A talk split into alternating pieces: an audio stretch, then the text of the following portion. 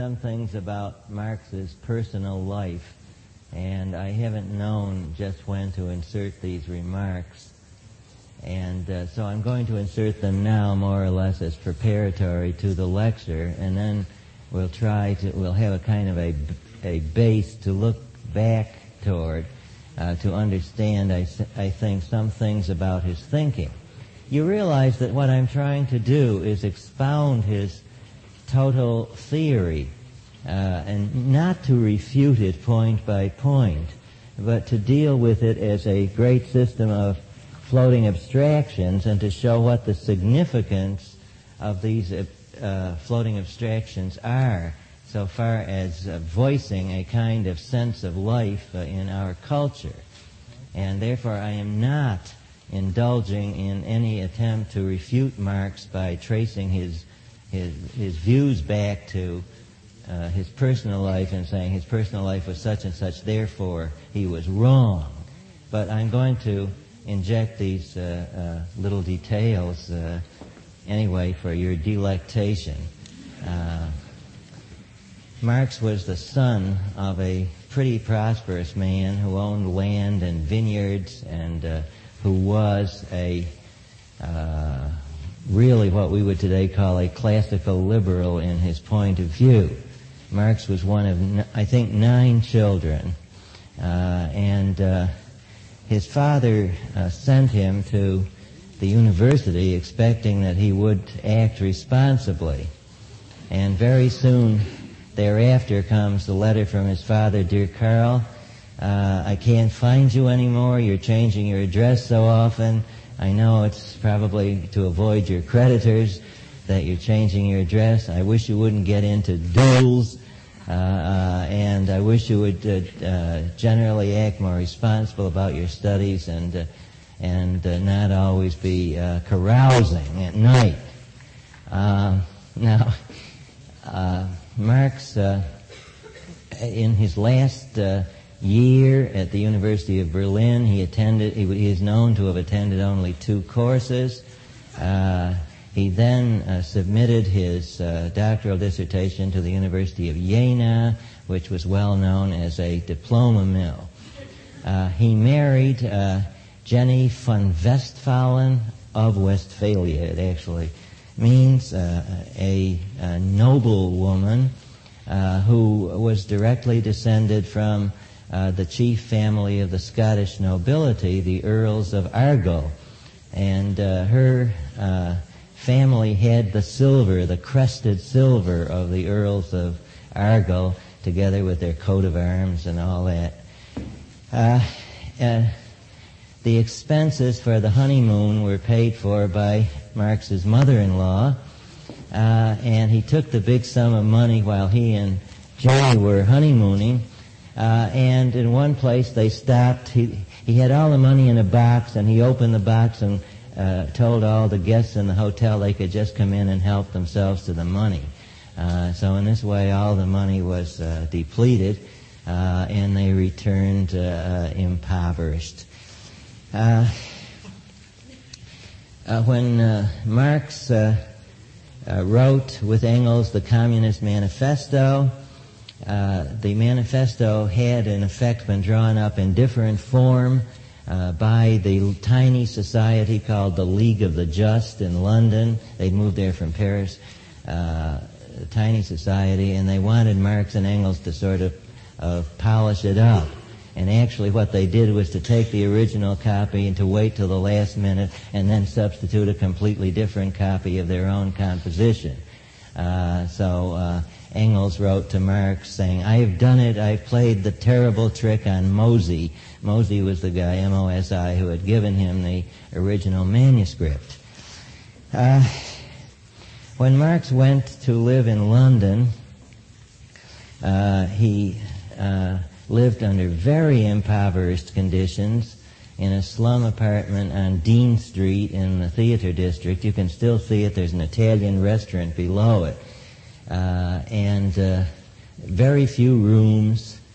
Uh, he was living on money that he got mainly from Engels, which Engels was uh, from the surplus value that uh, Engels was sweating out of his employees, uh, and Marx uh, was buying uh, mostly cigars, uh, and uh, his children actually began to starve. Uh, he lost two or three children by uh, starvation or starvation-related diseases. And on one occasion, uh, he had to pawn his coat in order to buy a coffin for one of his children. Uh, so Marx generally lived the life of a of a parasite all his life long. Um, perhaps the most interesting example of the parasitism is this. Um, when uh, Missus Marx was pregnant, uh, she was far along in her pregnancy. Suddenly, uh, they had a maid, by the way, even though they lived in this slum apartment. Suddenly, the maid became pregnant too. Uh, Marx being the father. Uh, so Marx then dispatched a letter to Engels. I, I just ran across this myself by accident before I saw any mention of it in secondary sources. There's a collected correspondence between them. To Friedrich Engels, who was his his uh, source of support. You see, Marx was afraid that his wife would be angry. So the letter goes like this. Dear Fred, I have news for you about yourself. Get it? He wanted Engels to assume the paternity of the child uh, so that Missus Marx wouldn't be wouldn't be angry. Uh, a clear case of uh, a socialist not wanting credit for his physical productivity. Uh, uh, uh, uh, uh. The child, uh, Engels assumed, obediently assumed the responsibility, and the, uh, the, the, the child, Freddie DeMuth, his name was, D E M U T H, Freddie DeMuth, uh, was born and uh, adopted by a working-class family, uh, and uh, brought up as Engels' son. He thought, apparently all his life, that Engels was his father, and uh, Engels uh, insisted on correcting the point uh, on his deathbed when he told Marx's daughter that it was really Marx who was the father of Freddie. Uh, Marx... Uh, Uh, in, Marx and his wife inherited some money finally from their uh, from his wife's family, and they moved to better quarters. But even so, they were in trouble, and he kept pawning uh, the uh, silver of the Dukes of Ar- of the Earls of Argyll, uh, and uh, getting them back again. He had to pawn his coat sometimes. Uh, meanwhile, he was European correspondent for the New York Tribune. I should mention that fact as well. Uh, and he was trying to raise a little bit of money that way. And finally, they came into a spot of money, and they gave a formal ball with liveried servants. Believe it or not, they blew it all just like that. So they were always bouncing back and forth between an extremely impoverished life uh, and... Uh, Uh, a life of, uh, of uh, assumed aristocratic tastes. Well, I'm going to come back to the significance of some of these things uh, later on. I'm going to begin the, the lecture now, uh, so you won't... I, I'm saying I'm beginning the lecture now, so you won't say that it was, the material was out of context. Now, at the... at the... at the... at the end of the Middle Ages... Uh, it, feudalism, of course, uh, came to its own end, and the conditions arrived which made the emergence of capitalism possible. The new geographical discoveries, according to Marx, now this is Marx's account, the new geographical discoveries opened up distant markets and caused the demand for commodities to rise. At the very moment of the rise in demand, new material forces of production arrived on the scene. There were owners of capital and owners of labor power. The owners of labor power were dispossessed peasants driven off their lands by the enclosure movement. uh, by the suppression of the monasteries and so on. And so, therefore, armies of vagabonds were let loose. Enraged, they took to becoming thieves and highwaymen. Their deeds were answered by whipping them into the wage system by bloody and horrible legislation against vagabondage. You see, he's trying to establish capitalism really started by force. Um, this total process he calls the expropriation of the many and the enrichment of the few. Two classes of commodity possessors now faced each other. The owners of capital, that is the instruments of production and money capital, eager to hire wage labor, and the owners of labor power, eager to sell it for a wage. These are the fundamental conditions of capitalism. Uh, factories and instruments of production is one commodity, labor power is another commodity. Now, one of capitalism's distinguishing marks, according to Marx, uh, one of its distinguishing marks, setting it off from slavery and feudalism, is that the worker is now, quote, free, unquote. You see, the slave doesn't make a contract with his slave owner, nor does the serf make a contract with the landowner. But the worker makes a contract with uh, the employer. But to use Hegelian language again, this freedom is only an appearance, and you've got to penetrate below into the essence to see what is really going on. When you penetrate below into the essence, you will see that the the worker is actually forced, physically forced. How so? Because if he does not accept the wage contract, he starves.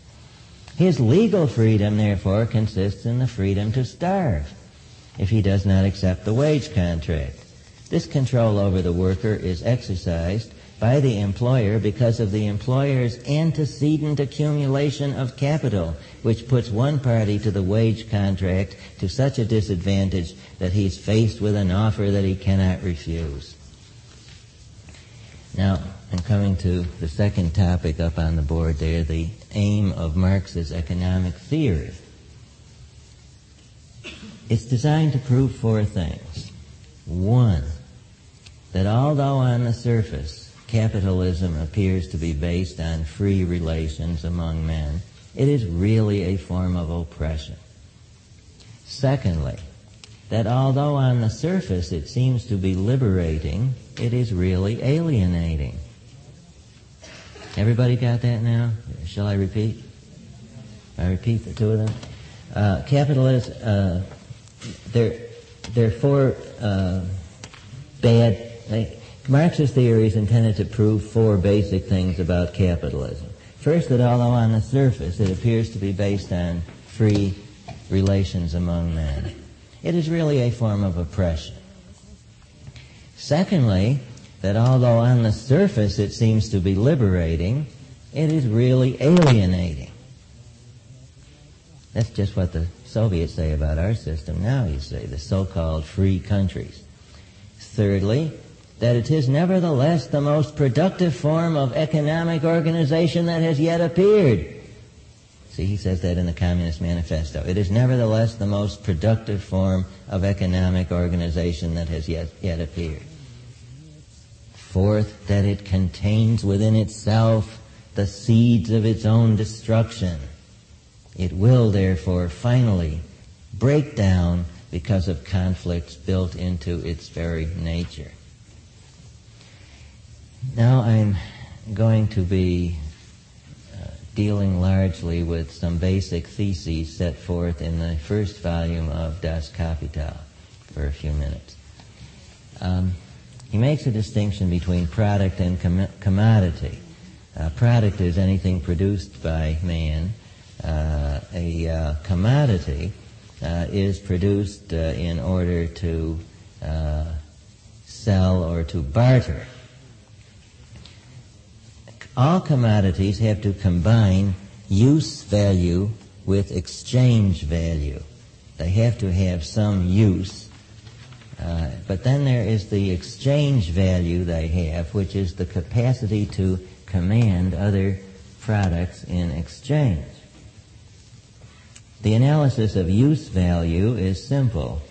It is the way in which a product satisfies a need or desire, and it is demonstrable in terms of its uh, natural properties.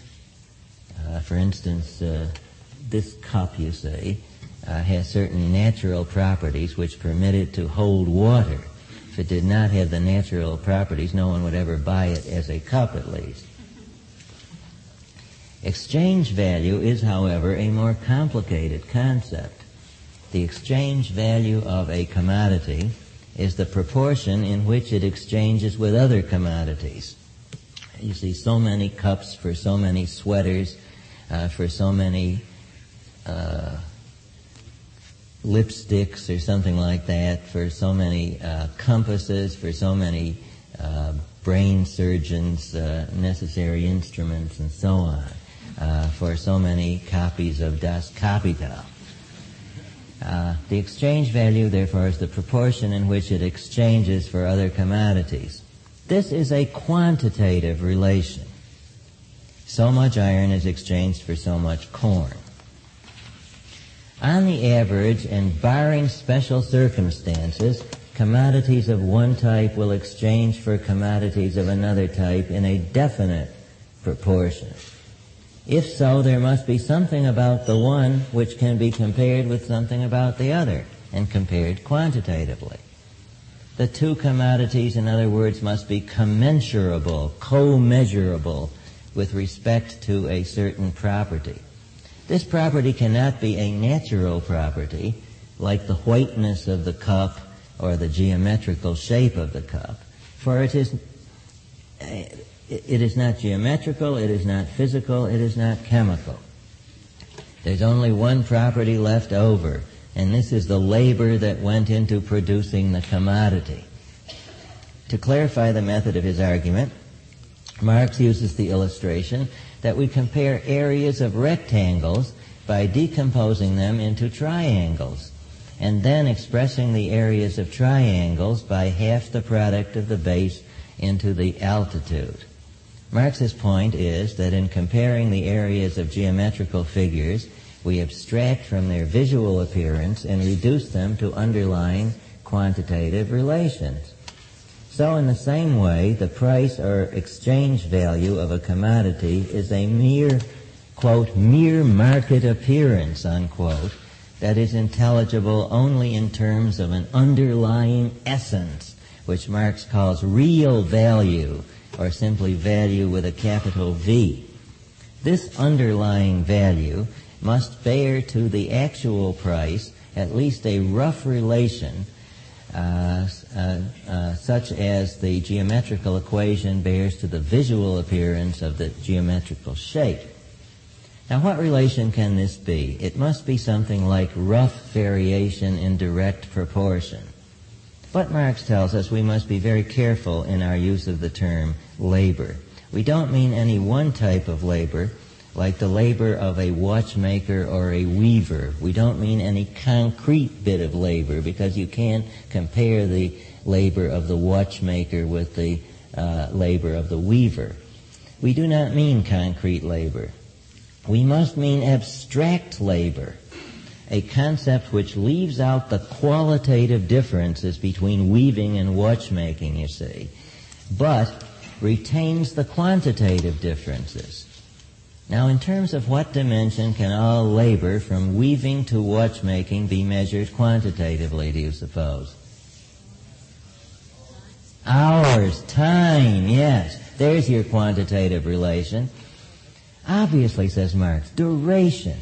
More duration, more labor, more value. Now, this does not mean, he immediately qualifies in the first few pages of Capital, this does not mean that by slowing up you can increase the value of your product. The labor time to which, the labor time to which uh, uh, Marx is referring is what he calls, and this is a very vital phrase in his, his whole theory, quote, socially necessary labor time, unquote. Socially necessary labor time, unquote. And I'm, I'm here making a short quote from Marx himself. Quote, the labor time socially necessary is that required to produce an article under the normal conditions of production and with the average degree of skill and intensity prevalent at the time, taking into account all the machines and everything like that, unquote. If the prevailing conditions of production are those of the hand loom, my hand loom, my labor time will approach the average in value, and my products exchange accordingly. But let everyone else get a power loom, and let me continue to produce on my hand loom.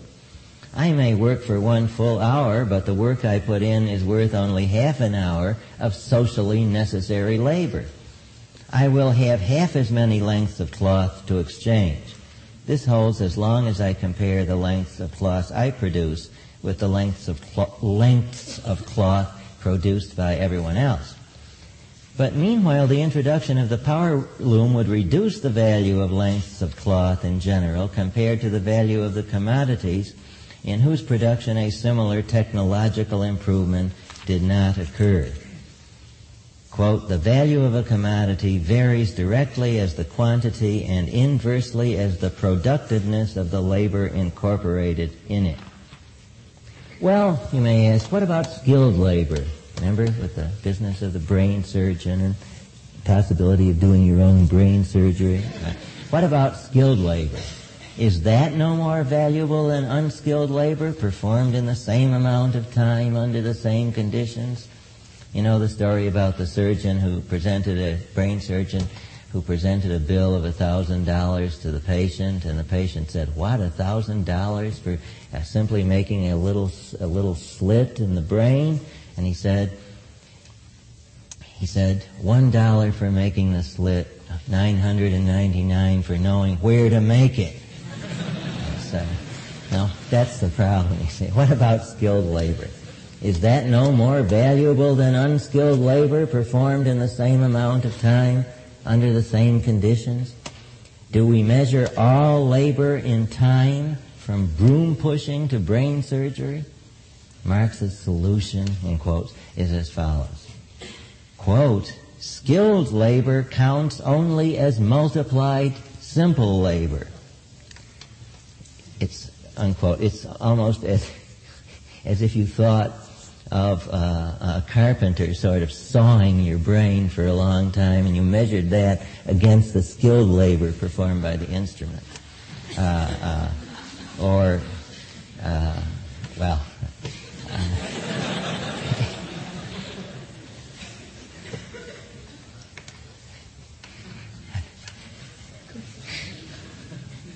a given quantity of skilled labor being considered equal to a greater quantity A given quantity of skilled labor being considered equal to a greater quantity of simple labor. The different proportions in which different sorts of labor are reduced to unskilled labor as their standard are established by a social process that goes on behind the backs of the producers and consequently appears to be fixed by custom. For simplicity's sake, we shall henceforth account every kind of labor to be unskilled, simple labor, unquote. Okay? Thus, in the attempt to discover what it is that governs the relative prices of commodities, Marx hits upon the solution that the standard is what the least skilled man will give up, everything else being ranked as a multiple of this. What he gives up is time doing what he doesn't want to do. Well, he gives up time doing what he really wants to do, and instead he does what he doesn't want to do, labor time. This has been the typical tribute to reality paid daily by the average man. Products have always been distributed one way or another in society. Now, this is an important point. Products have always been distributed one way or another in society. But in primitive society, they have been distributed in terms of their use values alone. Production in primitive society was for use. Ever since the breakup of primitive society, products have been distributed as commodities, that is, in terms of their exchange value. This exchange value uh, has varied. It is very directly with the average unskilled labor time embodied in them. And therefore, in a commodity exchange, uh, a society uh, uh, arranges for a certain pattern of distribution. In each state of society, this law of value, as Marx calls it, will have a different form, governed by the social relations of production, and the science of economics consists in working out how the law of value operates in each case.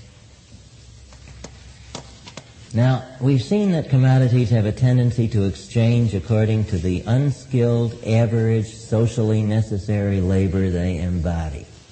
Even so, there is something unnatural about a commodity produced for exchange and not for use.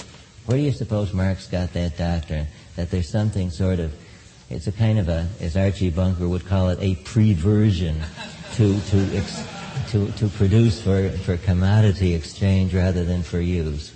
Where do you suppose that doctrine came from? No, Aristotle.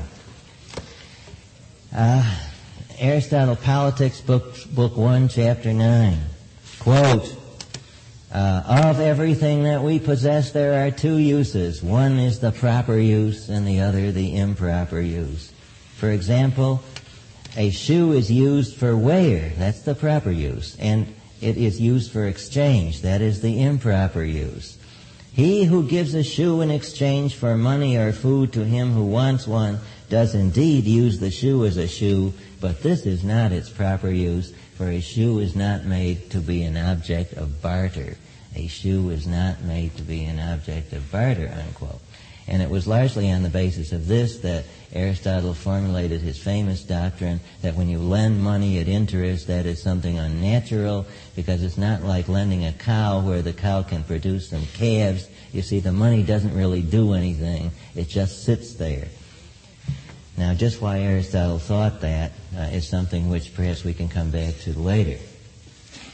Marx maintains that exchange value is unnatural because, unlike use value, it does not reside in the natural properties of the thing, like geometrical properties or physical properties, but it resides in the social relations of production. At the simplest level, you and I have put the same amount of labor time into hunting for two animals like a deer and a beaver. He got this example from Adam Smith. Therefore, it would be a fair exchange. Even in such a non-exploitative exchange, you see, we have risen above the perceptual level and are thinking, but we're thinking subjectively because property relations have been established. We're thinking subjectively about social relations between men. That is, you own it, I don't own it, I work for you, you own the instruments of production, and so on. So that now uh, value, economic value, assumes, quote, the fantastic form of a relation between things, unquote. It doesn't, there's no real relation between the shoe and the bread, but it's just some fantasy that we have in our head. You see, we're above the perceptual level because we're in fantasy now. Now, commodities, because their their relation to each other and to men is on the conceptual level, Marx uh, compares to religious objects, and that's why he speaks of the fetishism of commodities, because in our thinking, uh, we have risen above the perceptual level. Now, in capitalist society, exchange value is treated as a real attribute of products. Virtually all production is for exchange, and virtually everybody engages in exchange. When products are generally produced for exchange, the value relations between them become established. So many uh, meters of linen for so many gra- grams of gold, and so on. Finally, the relative value magnitudes become fixed. Any commodity has a value relation to each of the others. If this commodity is used to express the value of all the others, it becomes money. And if it can be recognized universally, it becomes the supreme power among commodities, the supreme fetish. Now, I'm going to say a few words about the larger philosophical significance of all this. Still Uh, uh, penetrating, I, I hope, more deeply into the significance of the labor theory of value. Uh, I believe it lies in this. Marx believed that all commodity production imposed a sacrifice, and that this sacrifice ultimately came down to labor under alienating conditions. Men sought to avoid this sacrifice by seizing control of the means of production and forcing others to work for them. They didn't want to work with their hands, you see. The ensuing property relations of production resulted in each society in a characteristic distribution of goods which could be expressed in terms of the prices at which they exchanged. But all the prices originally came down to labor, the original sweat. Capitalism was the most sensational and efficient method of avoiding sweat, which is what exploitation is. Capitalism is the most sensational and efficient method of exploitation because it led to an ever greater creation of extra value, or what we will call surplus value. But the allocation of all value under capitalism was chaotic because it was based on individual decisions rather than on centralized rational planning. And this led capitalism into deeper and deeper crises. You see, Marx thinks that when we come to commodity production, we have to be rational. But since it is not a basic property of the individual to be rational, the individual, when he goes about trying to buy and sell, will naturally act irrationally. And so you will have all these little, you and I, we're the centers of irrationality, exchanging at all these irrational values. But since only society as a whole can think rationally, we need to establish a centralized economic plan, which will be worked out by some social power, you see? So that this again comes back to the concept of species being, that man is rational only uh, as a species, only collectively and not as an individual. Individual decisions, therefore, are chaotic. They cannot be truly rational because thinking at the individual level is some sort of fantasy about fetishes, a bigger car, a bigger house, a bigger swimming pool, or something like that. Now, to understand what capitalism is, let us, uh, by way of contrast, look at the simple self-employed manufacturer in some uh, pre-capitalist economy. Say that he is a potter. He owns the means of production, his potter's wheel, and his raw material. He produces pots, a commodity which we will call C, capital C now. In order to get money, M, he wants the money in order to buy commodities like food, so that under pre-capitalist conditions, the direction of exchange is C M C. He enters the market with his commodity, he gets paid, and he buys something else. By contrast, the capitalist enters the money with enters enters the market with money. He uses the money as a factor in the production of commodities and then sells the commodities for more money than he has invested. This whole process can be expressed by money, creation of commodities, M prime. Gets more money out of it. The difference between M and M prime is what Marx calls surplus value. The original money that is used to generate more money is known as capital. Surplus value, he thinks, takes three basic forms. I'm going to run over this very quickly. It's necessary for clarification. Interest, rent, and profit. This came from uh, the uh, classical economists. The interest goes to the banker, the rent goes for land and equipment. What remains is profit, or unowed surplus value. So therefore, M prime is uh, M prime minus interest plus rent uh, uh, plus uh, any other expenses uh, equals M two. M two is what happens after the capitalist has paid his debt out of M prime. M two is his M two is his product, profit, right? M two is his profit. If M two is greater than M, capital has accumulated. When invested, the new capital accumulates further surplus value. The defining goal of capitalism is the accumulation of ever greater surplus value. Profits are generated from production in capitalism. The capitalist does not simply resell the commodities he's bought. There must be one commodity that he has bought that generates surplus value. And this commodity is labor power, Arbeitskraft, labor power. The set of capabilities that a human being has whom he employs.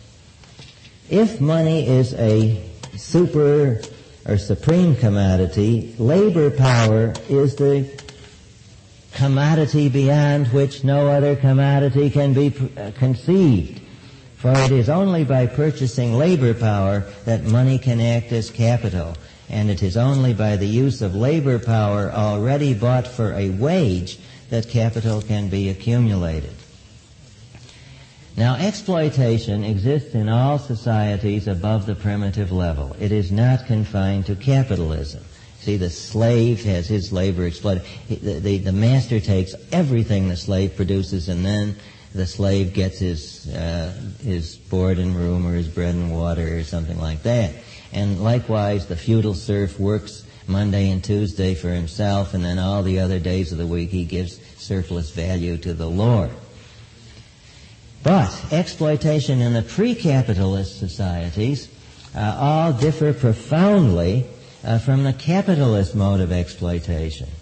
First, in the pre-capitalist societies, use values still predominate over exchange values. Therefore, quote, surplus labor will be limited by a given set of wants. The slave owner is not going to drive that slave too far. So there was no tendency to work the Greek slave or the medieval serf to death, with one exception, the gold and silver mines, where the object was precisely to produce exchange value and not uh, use value. However, under capitalism, there is by definition a thirst for creating more and more surplus value, greed. Now, Marx, this is this is the actual term used by Marx in Das Kapital. Money bags is driven by thirst for surplus value. Therefore, he works his employees as far as he can, short of killing them, unlike the slave owner. See, this is why capitalism is, in a way, worse than slavery. How much of a way depends on whether you're an employer or a worker. Capitalism is worse than its predecessors. However, it's also better in another sense, in that by creating a greater social product and a greater efficiency in production, it adds to the possibilities, it adds to the comforts of life for us all. Now, here's a contradiction, the contradiction between the efficiency of capitalism and its cruel slavery, which must be solved dialectically. And how do we solve things dialectically? We solve them by force on the field of history, not by argument. Now, there's another contrast. In pre-capitalist societies, the relation between servant and master is established by naked force. Then it's worked out in social rules, rules of status, uh, defining mutual obligations. As a serf or as a slave, you always know where you stand and how much of your labor is being appropriated by the master. Also, the master has social obligations to the serf or slave to look out for his health or his old age. Holy days and saints' days abound. Everyone gets off work on holy days, regardless of economic considerations. In capitalism, on the other hand, we have a society not of status but of contract. Both parties are theoretically, legally equal. The worker sells his labor power at so much per hour. The employer directs the use of the labor power as he will. After the whistle blows, the worker is, quote, his own boss, unquote. As for the employer, he has no obligation to the worker. He would be glad to take away all holy days if he could. Bah, humbug. You see now where Dickens was coming from. He had the pre-capitalist uh, orientation. Uh, in the in the wage transaction, the capitalist does not buy the labor, does not buy the labor of the worker. If he did, his offer would go like this. Here is some wood and some phosphorus. Fashion these raw materials into so many matches, and I will give you eight dollars. Now, under what conditions would this contract be just? Well, just means equal. If eight dollars is equal to the value added by the labor, then eight dollars is what the capitalist justly owes to the worker. However, no capitalist would be stupid enough to make such a contract, for he would make no profit. A capitalist, therefore, does not contract for labor. Instead, he contracts for labor power, Arbeitskraft.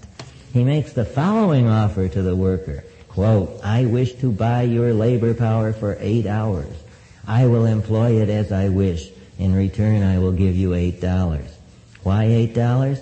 Because eight dollars will purchase the food, the clothing, and the shelter necessary to keep the worker alive, keep him at subsistence level. It is enough to reproduce the same labor power the following day. It represents the congealed labor in that food, clothing, and shelter, and as such it is the true value of the labor power, the market value of the labor power. The worker then accepts the capitalist's offer and he goes to work. After four hours, he notices he has added to the raw materials enough value to equal the amount of money necessary for his daily sustenance. He is ready to pick up his check and go home. But strangely, the whistle does not blow. The capitalist explains to him, look, fellow, I bought your labor power to employ for eight hours. That is why I am called an employer. It is the right to employ that I bought, not a specific amount of value to be added by your labor. In return for the hire of your labor power, I'm giving you a price sufficient to be ready for work tomorrow, when we can start again. Unquote. Now, on whose side is Marx in this dispute? Well, Marx says that on the issue of justice, he is on the side of the employer. What the capitalist does to the worker, Marx says, is, quote, quote, nicht ein Unrecht, not an injustice, unquote. Had he refused to pay him at all, or had he paid him at less than a subsistence level, that would have been an injustice in this narrow sense of injustice. What is just and what is not just is, from the standpoint of Marxist philosophy, always determined by the social relations of production existing in a given society. Now, does not Marx then denounce capitalism morally? Does he not again and again call it robbery? The answer is quite revealing. Marx says this in one sentence, in one sentence. The capitalist, quote, does not merely rob, but he earns the surplus value with full right. That is the right corresponding to this mode of production, unquote. Now, when Marx uh, is calling the capitalists robbers, he's not denouncing them as uh, do, performing an injustice in the ordinary accepted sense of injustice. The truth is that Marx believes that robbery is a regular social relation of production determined by the stage of development of the productive powers at the time. For Marx, force in human relations is quite normal and quite natural. Capitalism is just the cleverest form of robbery that has yet come along, and it's so exceedingly clever because it's disguised. Well, then, isn't Marx against capitalism? Isn't he always denouncing it? Yes, but not on grounds of formal ethics as unjust, rather on the metaphysical grounds that it is alienating. Now, of course, the way in which Marxism is ordinarily presented and was ordinarily presented in his popular works by Marx and others uh, involved a shifting of ground. They propagandized and they appealed to commonly accepted uh, standards of justice. Now I'm going on to the fatal contradictions in capitalism. Capitalism generates its own destruction. It's based on three fatal contradictions. Three fatal contradictions. One, the ever-expanding development of the forces of production calls for a policy of conscious, collectively planned production for use for the benefit of society as a whole. Because the forces of production are expanding, we need a more rational mode of organizing our property relations. But this is incompatible with production for exchange and for private gain. That's the first fatal contradiction. The second fatal contradiction is that capitalism's productive forces call more and more for socialized production.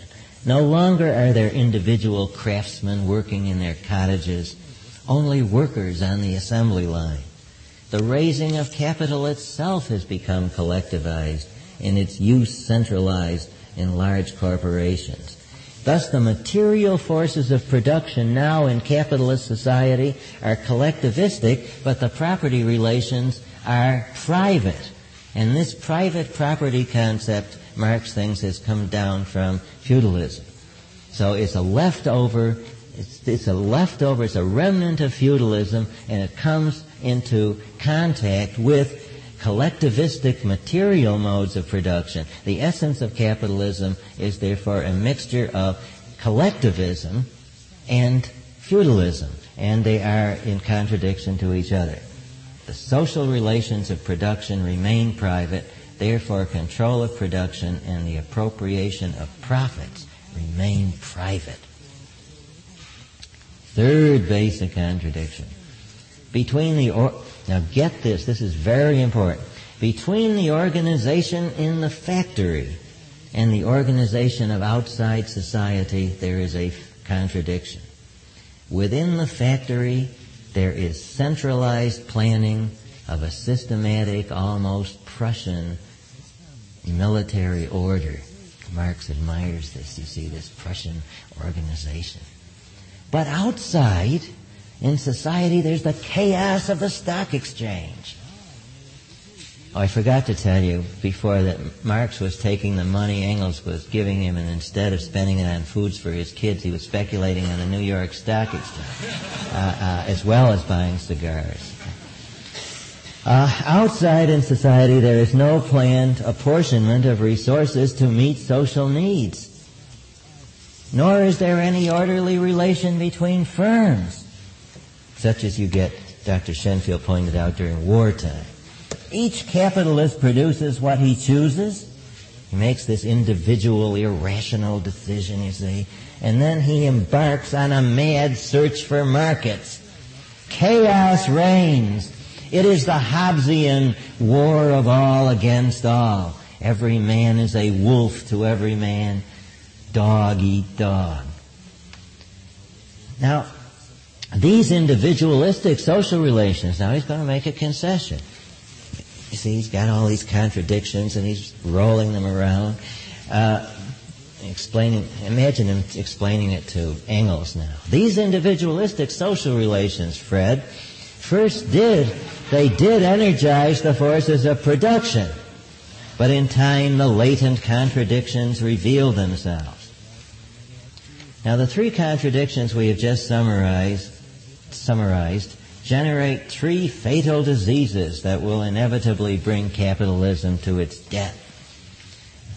The falling rate of profit, the misery of the workers, and the ever-deepening periodic uh, crises. Now, Uh, I assume that uh, I'm not going to go into this uh, in uh, any detail. except to mention the misery of the workers. Due to their relations, the misery of the workers comes due to their relation to the machines. Uh, the lengthening of the working day, the latter is caused not only by the employer's attempt to extract extra surplus value, but due to his awareness that idle machines detract from his profit and undergo depreciation. So he tries to keep uh, uh, edging up on the uh, on the working day. New machinery causes unemployment. Under capitalism, the machine is uh, the enemy of the worker.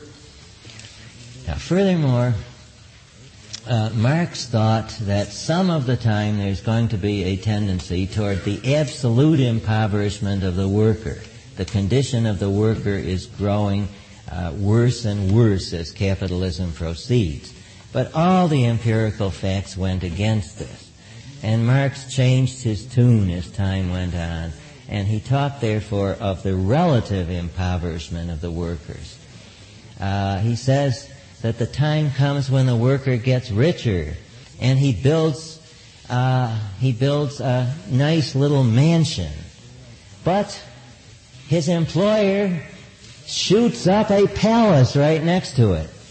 And this agonizes him, it makes him sick, and he sues for uh, uh, uh, psychological damages, you see, because of this. So this relative impoverishment of the workers uh, is uh, another Uh, fundamental aspect of uh, capitalism. Now, uh, since I have a few minutes left, I'm going to start on the concept of revolution. Marx believes that revolution uh, uh, is the, the only means by which change can come about. Marx approached revolution first from the standpoint of Hegelian philosophy. A revolution means a change that is radical, and that occurs over a relatively short time. The revolution occurs as the result of tensions, which uh, uh, Hegel and Marx call contradictions, uh, tensions which slowly accumulate over a much longer period of time. The accumulation of tensions is incremental and quantitative. Like if I start pushing that sweater, you see, one, two, three, four, it's accumulating quantitatively. Then comes the revolution. Uh, a, a, a, a, a sudden, a sudden qualitative change appears. The maid is pregnant, or something like that. Uh, an example. An example of such a revolutionary change in the field of nature is the freezing of water. Uh, at ten degrees centigrade, water has the quality of being liquid. Then the temperature is lowered by quantitative increments. Hotness and coldness contradict and struggle with one another. The coldness gradually increasing.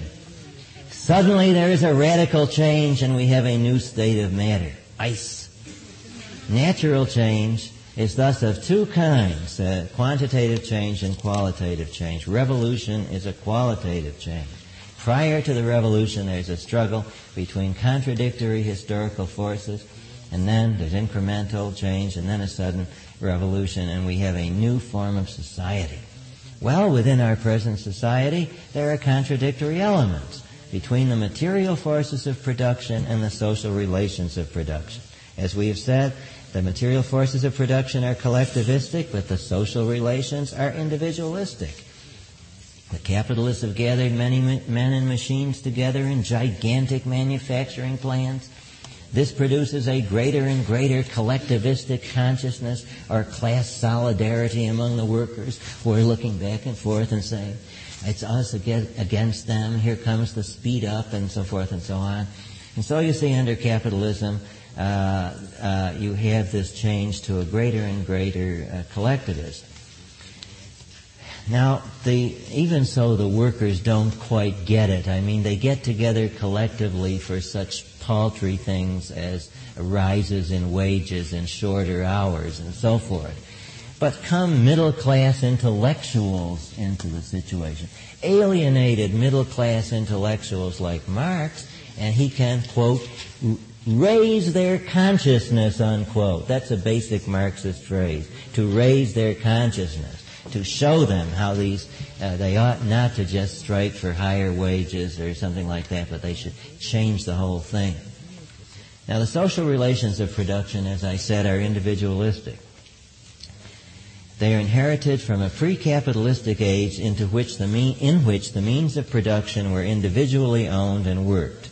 Capitalism, therefore, for Marx, is a contradictory system whose very nature requires that it be collectively owned and therefore transformed into socialism. The result of this contradiction is a revolution, resulting in a society whose, whose means of production are collective in nature and collectively owned. This is socialism. Socialism is the politico-economic system uniquely suited to the industrial age.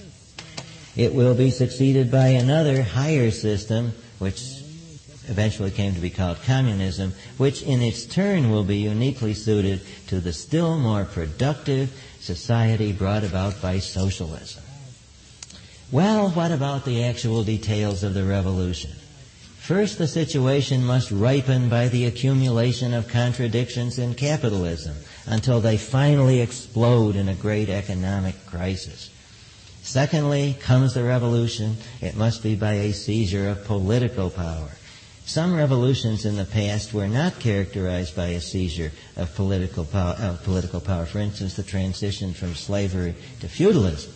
But in such cases, old forms had broken down and new ones took their place. But when governments are strong and efficient, like nowadays in the nineteenth century, seizure must take place. An example is the capitalist revolution against the absolute monarchies. Here a new class, the bourgeoisie, a historically anointed class, the Messiah, you say, the social Messiah, rose in revolution and in wave after wave overcame the absolute monarchs in the glorious revolution of sixteen eighty-eight in England, in the American Revolution, and the French Revolution. How did the bourgeoisie ever manage this?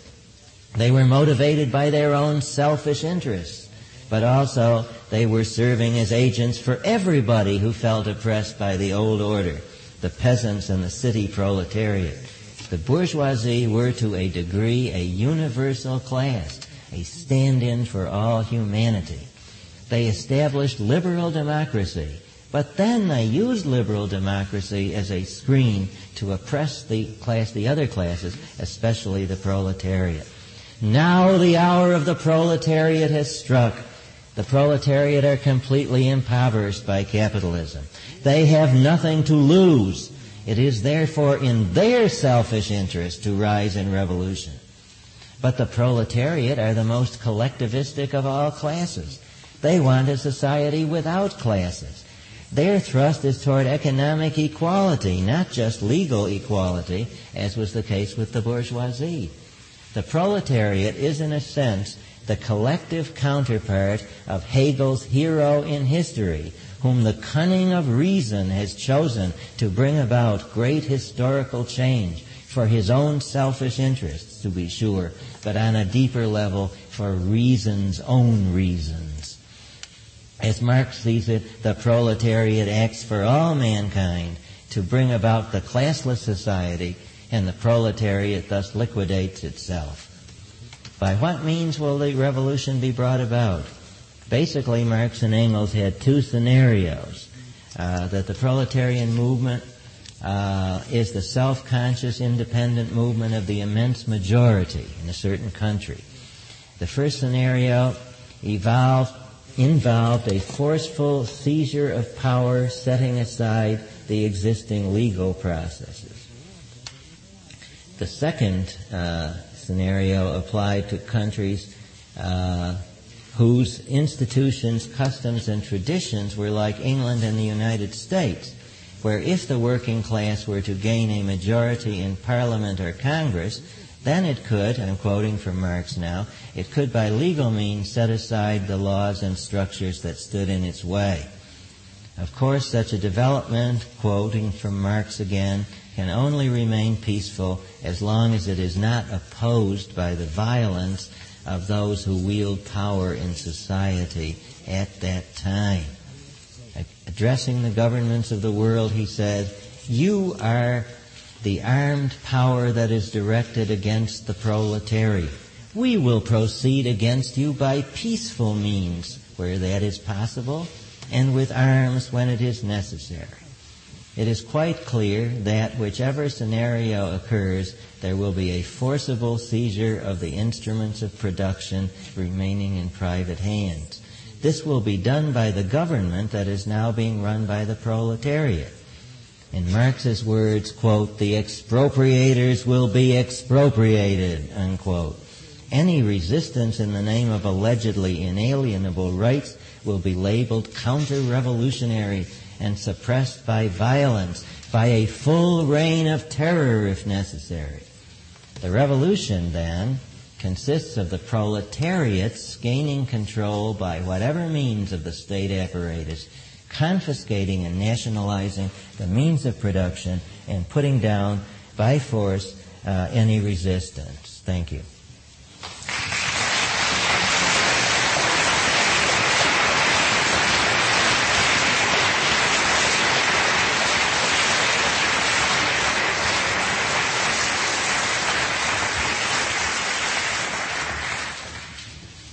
Any questions? Bob? Yes, uh, I have a question about uh, Aristotle's uh, idea about shoes are to be worn, but not to be used for barter. He made a comment that uh, there was some, uh, some reason for his taking this particular position. Could you make a comment on it? Yes. Uh, Aristotle, uh, in his time... Uh, I think that's a question. Oh, yes, I think I better... Repeat the question. Why did Aristotle regard... Why did Aristotle regard production for exchange as unnatural, whereas he regarded production for use as natural?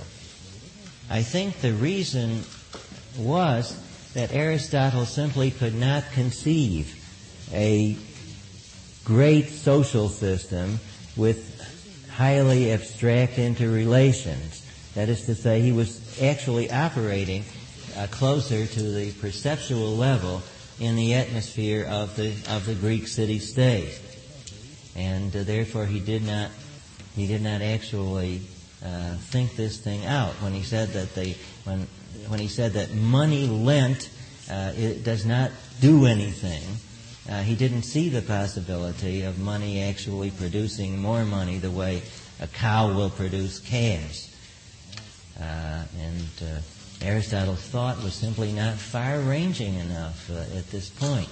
And I think this is generally true of his political thought. That's why we that's why we have the very term politics. It comes from polis, a small community or city-state.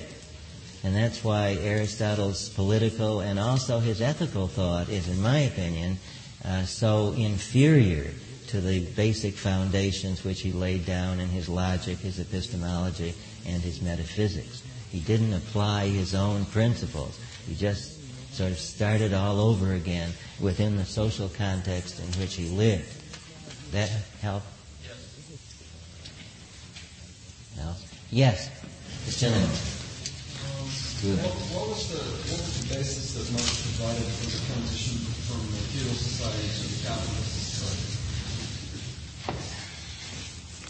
to the capitalist society? The, uh, yes, what was the basis which Marx provided for the transition from the feudal society uh, to the capitalist society? He mentioned many different factors, one of which was the discovery of new wealth in the uh, Indies and in America. Another of which was the enclosure system, by which common land was enclosed in order to raise sheep for the new sheep industry. Uh, and uh, therefore, uh, what he was trying to do was to show that capitalism uh, started by force, that is, the original accumulation of capitalism was not by the industrious, abstinent saver, so to speak, but by one man robbing another.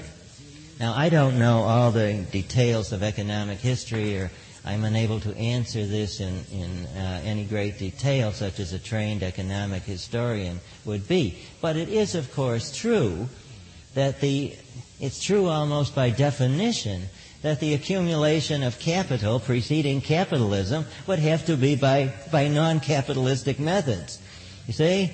I mean, you, that's the way they were doing things then. And so this is, is one part of the answer that I would certainly give to Marx, that capitalism just had to start at a certain point. But that didn't mean, of course, that saving and all the rest didn't come into uh, uh, operation at the same time. Yes?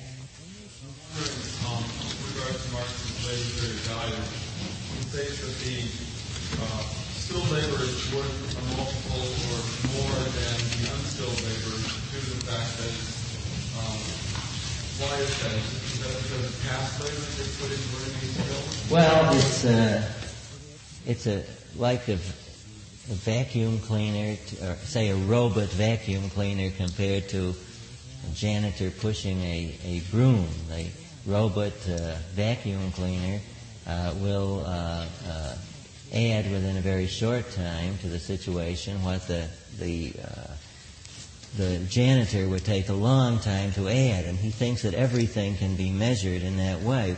The, the more complex can be uh, reduced to what he thinks is the more simple. Now, obviously, if you try to apply that to brain surgery, you'd see that before the skill, you didn't have anything at all. You didn't have just carpenters sawing people's skulls. Uh, and then later on, we got brain surgeons.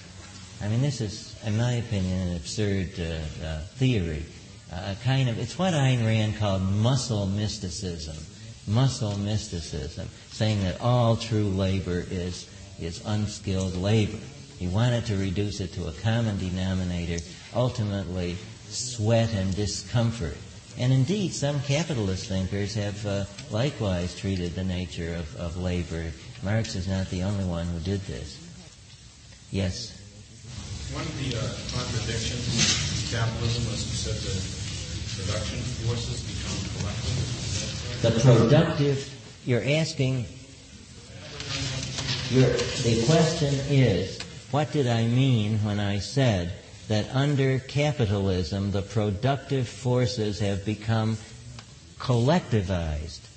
Formerly, craftsmen, according to Marx, used to work by themselves, spinning in their little cottages, you see. They were in their homes.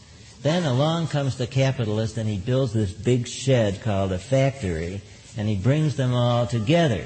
And he uh, brings, adds the machines and so forth and so on. So now, it's not a matter of one craftsman having to walk ten miles to consult with the other craftsman about getting together and forcing a rise in wages. They can talk to each other at the machines around the assembly line, so that the actual forces of production uh, become collectivized, and this in turn creates a kind of class consciousness, a collectivized class consciousness on the part of the workers. This gentleman. Do you know how Marx worked personally? Uh, did he have a systematic plan of action for his writings? Or did he just have to put out another tract every time he conned his coat? He wrote and he wrote and he wrote. Uh, sometimes the question is, the question is, how did Marx write? Did he have a did he have a plan for his writing? Did he, was he goal-directed? Did he systematize his writing? Well, I'll just have to tell you how unsystematic he was and how badly he conceived his goals and the length of time that uh, it would take to uh, uh, to gain them. Um, it took him decades to produce the whole of Das Kapital. When he told uh, his friends about it, how fast he would uh, uh, he, he would uh, write Das Kapital, he said, quote, I'll have all this economic shit written in five weeks, unquote. So, perhaps that's...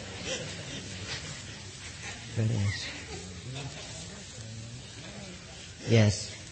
Well, I understand from what you said that he, he conceded eventually, was there a change? He conceded eventually that capitalism worked to make the workers richer, but the problem was envy. The problem was that some people actually got real rich, and that was, that was the default.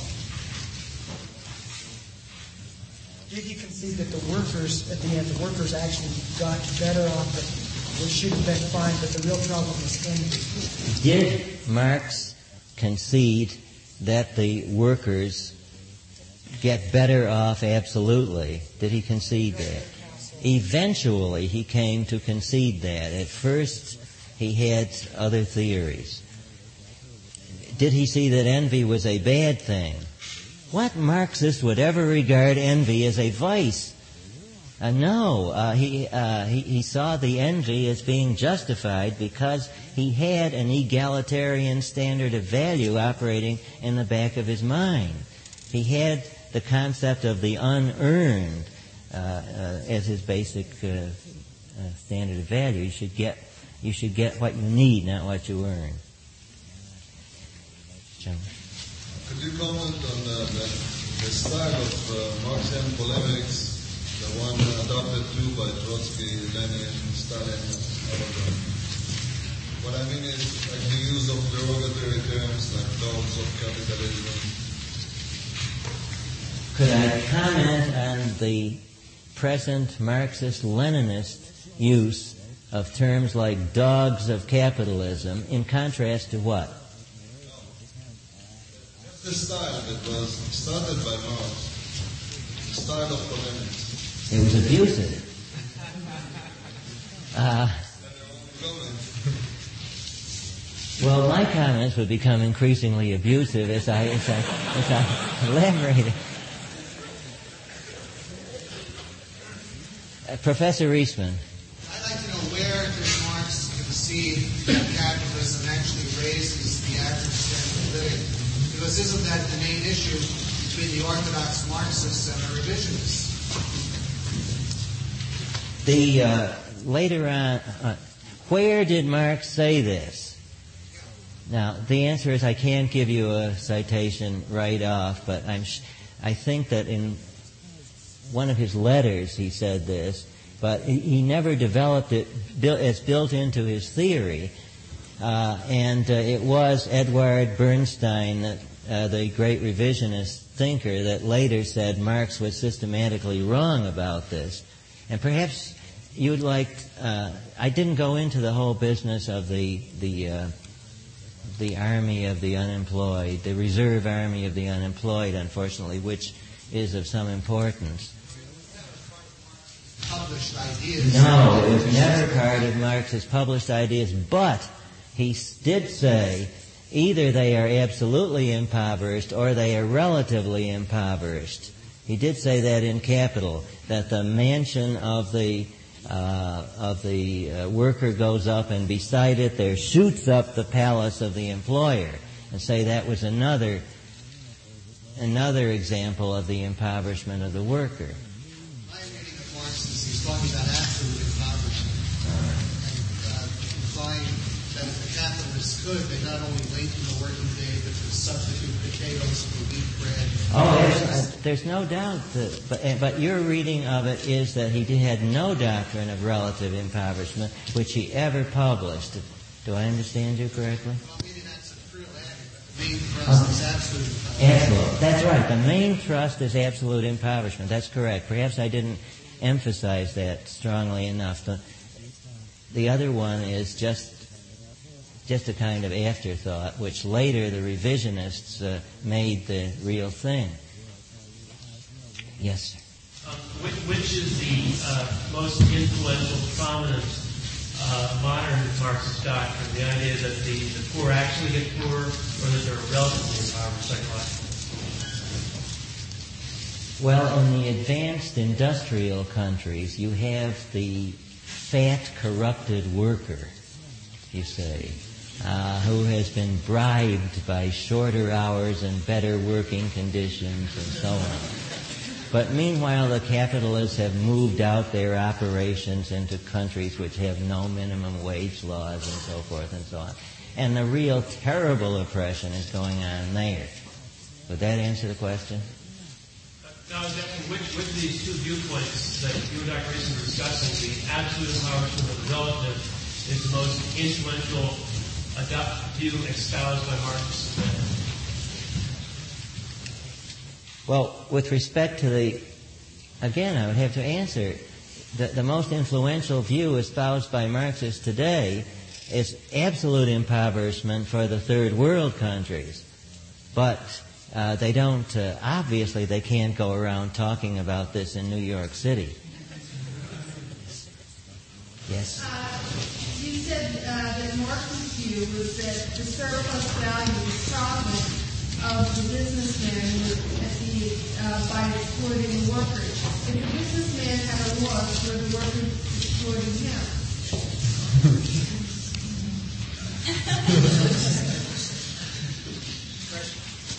Uh, the question is, if the businessman had a loss, uh, would the workers be exploiting him? According to Marx, it is the job of the capitalist under capitalism to accumulate as much surplus value as possible, uh, according to a complex form which he called the organic composition of capital, which I can't get into, but by which he tries to get as much out of the worker as possible rather than out of the constant capital which he puts in rather than the wages. So that it is the employer's fault if anything goes wrong. It's certainly not the worker's fault. If the employer is not making enough and he goes out of business, that's his problem. He, he just hasn't exploited them enough, Marx says. Uh, it's, uh, he hasn't been, he hasn't been e- evil enough. And this is one of the reasons why we have to change over to socialism.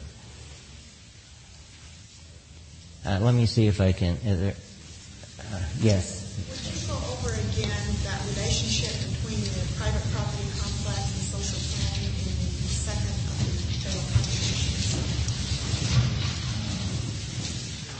Well, we have a uh, more productive economic system. Strangely enough,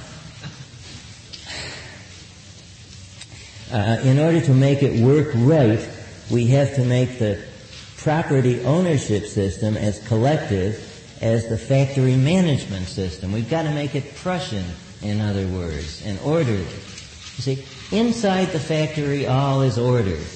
Outside the factory all is chaos. Factory firm competes against firm.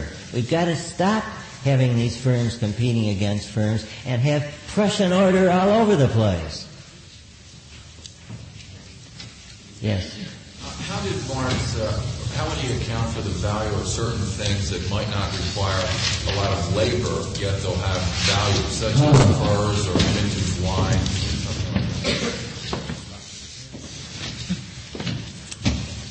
Professor Eastman, can you, perhaps you know something about this? The, What about the value of diamonds and furs and things that you come on accidentally and do not add your labor to? I think the general explanation for that would be that he's talking about the average case, what we call socially necessary labor, not where you pick up a diamond accidentally with no labor, but uh, usually to get that diamond, people have to be laboring thousands of hours in mine, and uh, that would be the average that the kind of.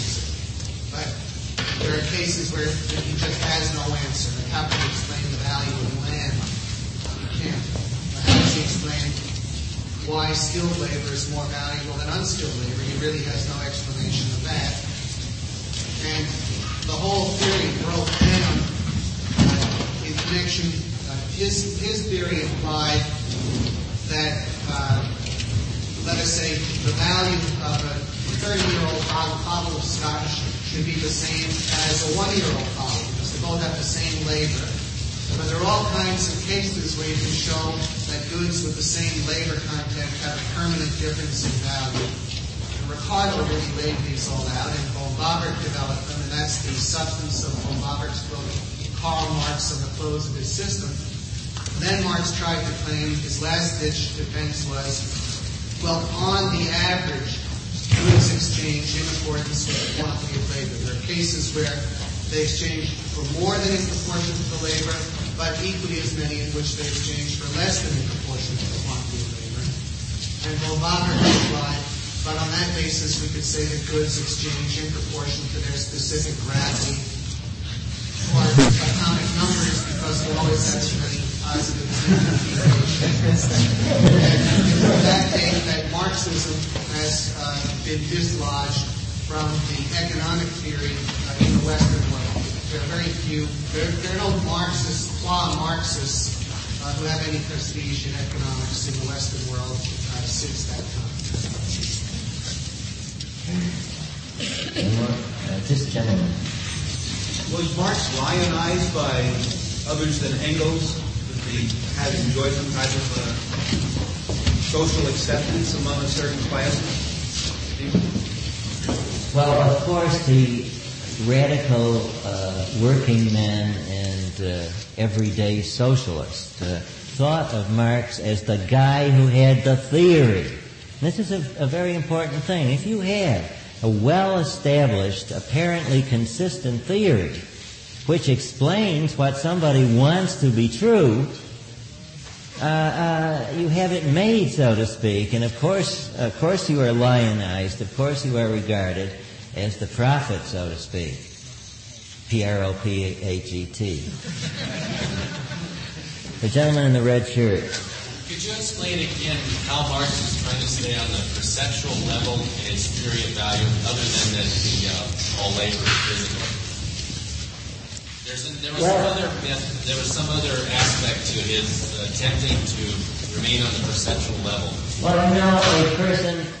Will I explain? The question is, will I explain how Marx stayed on the perceptual level in his theory of value, other than merely in emphasizing manual labor over skilled labor? Is that right? Or, or, or rather, unskilled over skilled.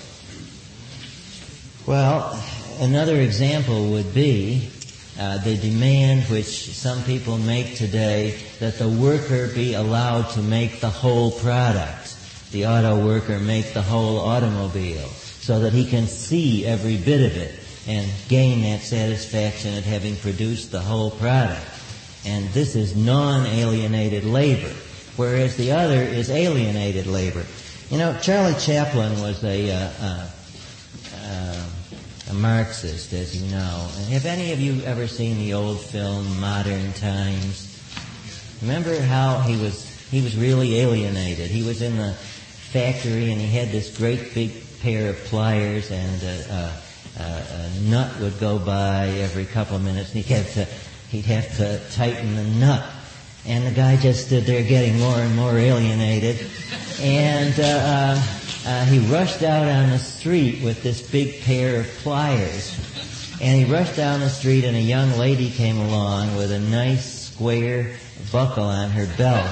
And so he went up, and he went like that to her as she passed. And then, now here you get this second Marxist piece of Marxist propaganda.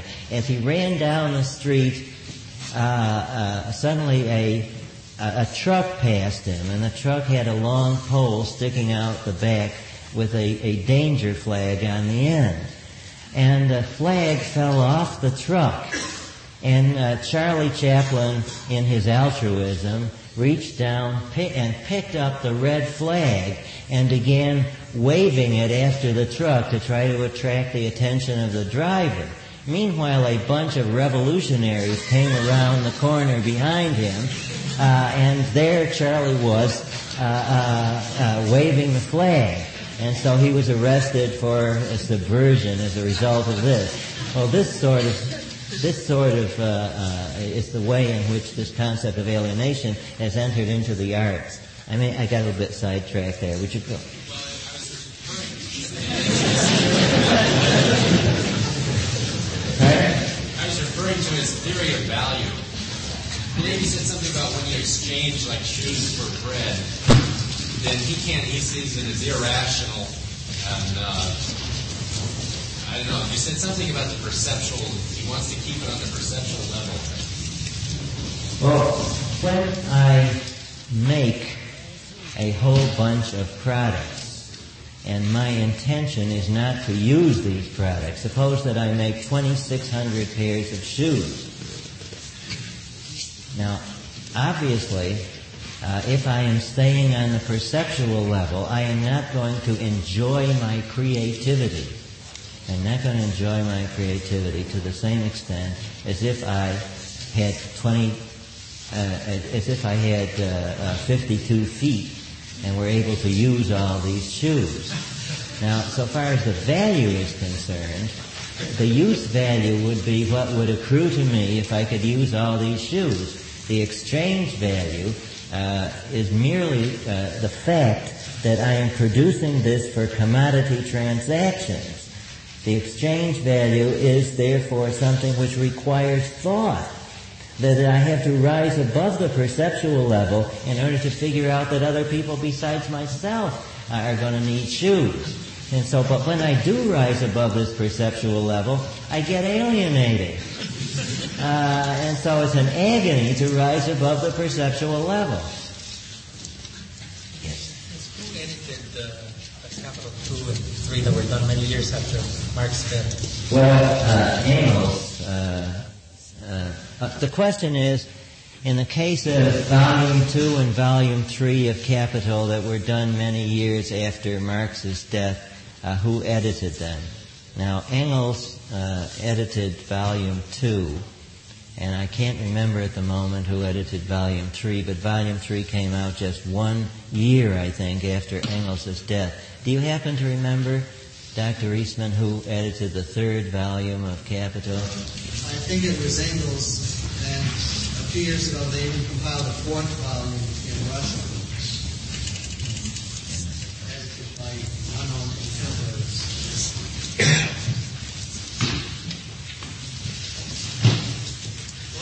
Support the Karl Marx by Karl Marx so many years.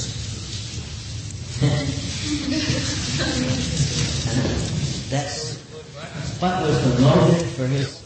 For Engels supporting Marx. Marx, uh, uh, Engels was committed to the basic theory of revolutionary socialism. He was convinced that Marx was the guy who was able to think it out. He himself was a much better writer than Marx, but he saw that Marx had the greater power of abstraction. And therefore, because, because of this, uh, he took the position number two and uh, kept supporting him. Uh, he got very angry with him sometimes. Once uh, uh, he reported to him that uh, the uh, lady, he sent a letter to Marx saying that the lady that he, Engels, was living with had just died. Uh, and uh, Marx wrote back, "Too bad, can you send me some more money?" And this caused this caused a rift of about two weeks between them. Any more questions? Yes. How did Marx's life without all the politics?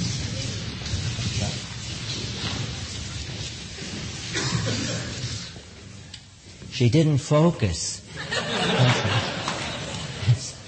That's really the truth. I mean, she she just did not see. She she she wrote, as a matter of fact, she wrote a little autobiography uh, in which she told about all the misery that she had gotten into since she had married Marx. The Soviets edited this thing, and they took out all the juicier pages, so we don't know really what's, uh, what else, what other facts there are here. Uh, yes. I just, um, it seems to me like there are a lot of psychological confessions of Marx in here. For example, it could have been that he was speaking for himself when he said that well, raising above his own perceptual level alienated him.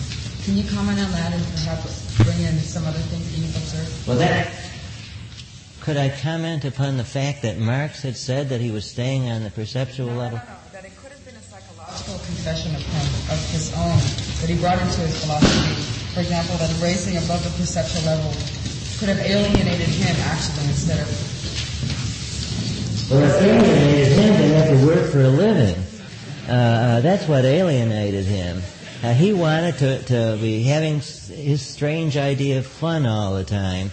Just let me give you one example of his idea of fun. He once went on a long pub crawl. Now, this is a real, honest-to-goodness pub crawl where you drink as much as you can in every place where you uh, where you uh, stop, from one end of London to another. And every pub that he went into, he started denouncing the British workers Uh, for their, their their inferiority to German workers, denouncing English culture for its inferiority to German culture. And as he would go from one from one uh, uh, pub to another, he would throw stones uh, and break the street lights all along the way. The, so the, the really the only property that uh, uh, Marx actually physically destroyed was public property, which is very strange uh, for a socialist. Uh, One more question. Yes, Linda. I'm a little confused about that term dialectical materialism. Exactly how do we use it? Does he mean that his idea of a dialect, dialogue is fight? I, I, I don't think I used that term uh, so far. Uh, dialectical materialism was a term thought up by a Russian Marxist philosopher named Plekhanov uh, to refer to Engels' system.